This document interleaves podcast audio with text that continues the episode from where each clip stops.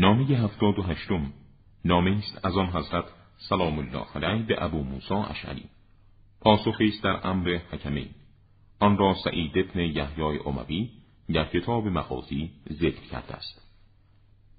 عده‌ای فراوان از مردم دگرگون گشتند، بنابراین از امتیاز سعادت بی بهره ماندند. پس آنان با دنیا رو به دنیا برگشتند و با هوا و هوس سخن گفتند و من در این حادثه در موقعیت شگفت‌انگیزی قرار گرفتم.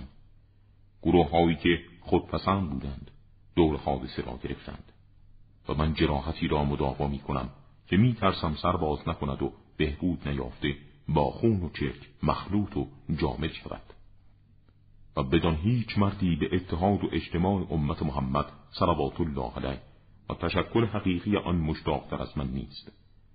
با این اشتیاق و عمل مطابق آن پاداش نیکو و کرامت سرنوشت را می‌خواهم و به آن چه بر خود الزام نموده و بر آن تعهد بستم وفا خواهم کرد، اگرچه تو از آن وضع شایسته‌ای که در هنگام جدا شدن ما از یکدیگر داشتی دگرگون شوی، زیرا شقی آن کسی است که از نفع عقل و تجربه‌ای که به او داده شده محروم بماند و من امتناع دارم از اینکه گوینده‌ای باطل بگوید و امری را افساد کنم که خداوند آن را اصلاح فرموده است.